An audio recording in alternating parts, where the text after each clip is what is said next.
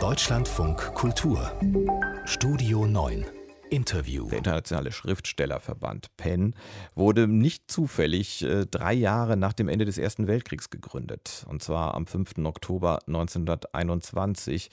Es hieß zwar ganz am Anfang bei dieser äh, Gründungsveranstaltung, einem Essen in London, No Politics. Andererseits sagte man schon damals, es ginge darum, Frieden und Völkerverständigung zu fördern. Und das mit den No Politics hatte sich schon wenige Jahre später grundsätzlich erledigt. Und auch bis heute ist der PEN eine politische Organisation und möchte es auch sein.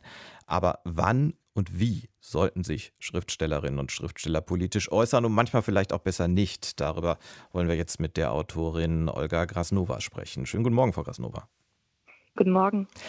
Ehrliche Frage mal am Anfang. Wie oft bekommen Sie als bekannte Schriftstellerin offene Briefe zugeschickt mit der Bitte, die zu unterzeichnen? Es wird immer öfter, ehrlich gesagt. Ich habe irgendwie das Gefühl, das hat deutlich zugenommen, diese Möglichkeit, ähm, sich einzumischen. Das heißt einmal im Monat, einmal in der Woche oder täglich?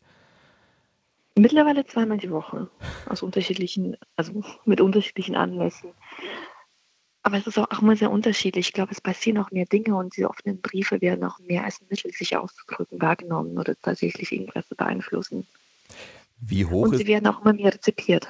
Die Frage ist aber jetzt, äh, man kann sich ja auch leicht verzetteln. Wie hoch ist in etwa der Anteil, den Sie dann tatsächlich mit unterzeichnen?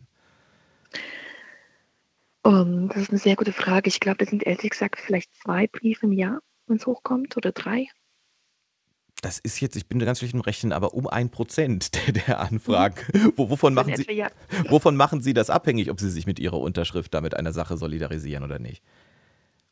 Es kommt darauf an, natürlich, was es für ein Anliegen ist, ob es überhaupt natürlich meinem, meinen politischen Vorstellungen ähm, entspricht, ob, das, ob der Brief überhaupt irgendwas bringt, ob das sich das nicht vielleicht abnützt und natürlich auch wie der Brief formuliert ist. Manchmal kann man ja noch behandeln, wenn es um einzelne Formulierungen geht ähm, und Ansichten. Und das ist, das ist immer sehr, natürlich eine sehr individuelle Entscheidung, eine extreme Abwägung, ob man tatsächlich den Brief unterschreibt oder ob der Brief wichtiger ist.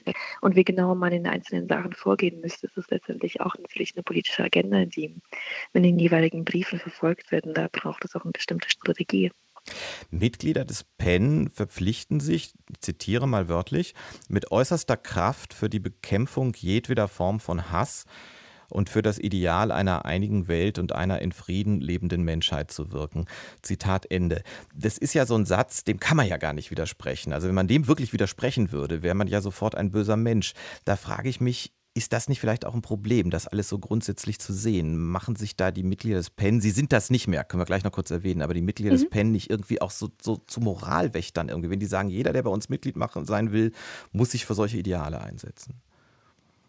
Na, es sind ja grundsätzlich Ideale, denen eigentlich jeder Mensch, der halbwegs in Demokratie glaubt und Menschenrechte eigentlich zustimmen könnte. Da, das hat ja nichts damit zu tun, dass man sich gegen die Ideale ähm, vielleicht auflehnen sollte oder könnte. Und die sind ja extrem weit gefasst und das ist, sollte eigentlich schon eine menschliche Common Sense sein, auf die man sich bewegt. Also irgendwie ohne geht es ja nicht. Aber Zumindest in unserer gesellschaftlichen Ordnung. Aber, und dann kommen wir ganz kurz vielleicht doch mal darauf, dass Sie ausgetreten sind und auch warum. Das war damals, damals, so lange ist gar nicht her, die Kontroverse um die Autorin und Kabarettistin Lisa Eckhardt. Und da ging es ja nicht mehr um Weltfrieden und, und um das, was ich gerade zitiert habe. Ist es manchmal nicht so, dass, dass dieser Druck, dass man als Schriftstellerin immer einer politischen Meinung sein muss und vielleicht in einem Verband sogar noch einer Meinung, auf die man sich dann auch noch mit sämtlichen Kolleginnen einigen muss, dass der Druck manchmal doch zu groß ist? Nee, das ist ja genau das, was unsere Demokratie ausmacht. Das ist ja irgendwie das Schöne, dass man unterschiedliche politische Meinungen vertreten kann und trotzdem miteinander klarkommt. Und ähm, das ist ein Wert der Meinungsfreiheit, der nicht zu unterschätzen ist. Und ich habe damals diesen Brief, der der PEN ähm, zur Unterstützung dieser Eckharts ähm, veröffentlicht hatte, den konnte ich natürlich nicht ähm, unterstützen. Ich fand auch, der entsprach nicht den Statuten des Bands, aber es ist dennoch, es ist ja, ähm, glaube ich, diese Diskussion um Moralapostel, nicht Moralapostel, politische Kunst oder keine politische Kunst führt uns oft auf eine falsche Fährte. Ähm, sich als Schriftstellerin oder Künstlerin nicht politisch zu engagieren, ist auch eine politische Aussage. Es gibt keine per se unpolitische Kunst, sondern manchmal sich nicht zu positionieren, sagt auch schon sehr viel aus. Und das ist ja gar nicht so unpolitisch, tatsächlich keine politische Meinung zu haben oder um das mal geschichtlich weiterzugehen oder in die innere Migration zu gehen. Das ist auch ein gewisses Arrangement mit den, mit den Umständen. Und entweder man spricht sich öffentlich dagegen aus, aber dieses Schweigen ist gar nicht so harmlos. Und eine unpolitische Kunst zu machen, ähm, es gibt keine unpolitische Kunst, das ist gleichzeitig natürlich auch eine politische Positionierung, ohne dass man es erläutern muss. Auf der anderen Seite ähm, ist natürlich immer die Frage, reicht es nicht, wenn man das, was man sagt, halt durch seine eigene Kunst ausdrückt? Nehmen wir als Beispiel Ihr letztes Buch. Darüber haben wir beide zufällig tatsächlich hier im Deutschlandfunk Kultur beim Erscheinen geredet. Die Macht der Mehrsprachigkeit. Das ist für mich ein durchaus politisches Buch. Sie beschreiben da auch die Diskriminierung gewisser Muttersprachen, wie mit Mehrsprachigkeit manchmal anerkennend und manchmal eben abschätzig umgegangen wird. Muss man da darüber hinaus dann noch Debatten führen oder darf man nicht einfach sagen, ich habe doch in meinem Werk alles gesagt? Ich glaube, das sollte jedem Einzelnen belassen bleiben. Ich bin ja auch sehr froh, dass ich nicht mehr in der Sowjetunion lebe, wo es tatsächlich verlangt wurde, am 1. Mai immer mitzumarschieren oder gewisse Appelle zu verfassen. Aber das ist irgendwie das Schöne, dass es tatsächlich eine persönliche Entscheidung ist. Und manchmal ist so ein Buch, sagt schon alles aus. Manchmal ähm, schreibt man trotzdem noch einen Artikel dazu oder führt eine Debatte mit. Das ist sehr individuell und es gibt, kein, es gibt wirklich keine Gratwanderung in der ganzen Debatte. Debatte, weil manchmal werden die Debatten so erbittert geführt, dass man doch nochmal das Gefühl hat, vielleicht sage ich jetzt noch irgendwas.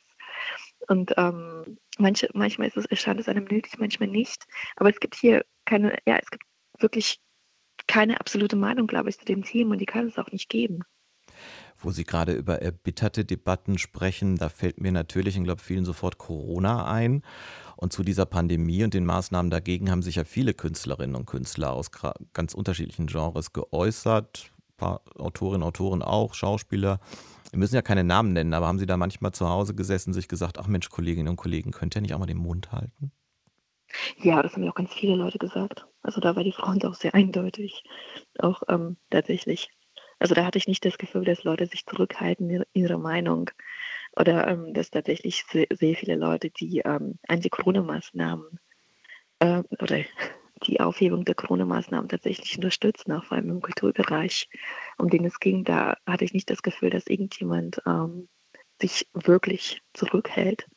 Und das ist ja nicht nur bei der Debatte, sondern es, ging, es ging bei sehr vielen Debatten, wo es tatsächlich wichtig war. Zum Beispiel, ähm, als es um die, ähm, als es um Flüchtlingshilfe ging, als es um Asyl gibt, geht oder um Menschenrechte, was ja immer wieder aufflammt.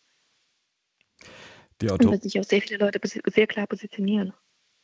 Die Autorin Olga Grasnova im Deutschlandfunk Kultur am heutigen 100. Geburtstag des Internationalen Schriftstellerverbands PEN. Frau Grasnova, ich danke Ihnen sehr herzlich für das Gespräch. Vielen Dank Ihnen.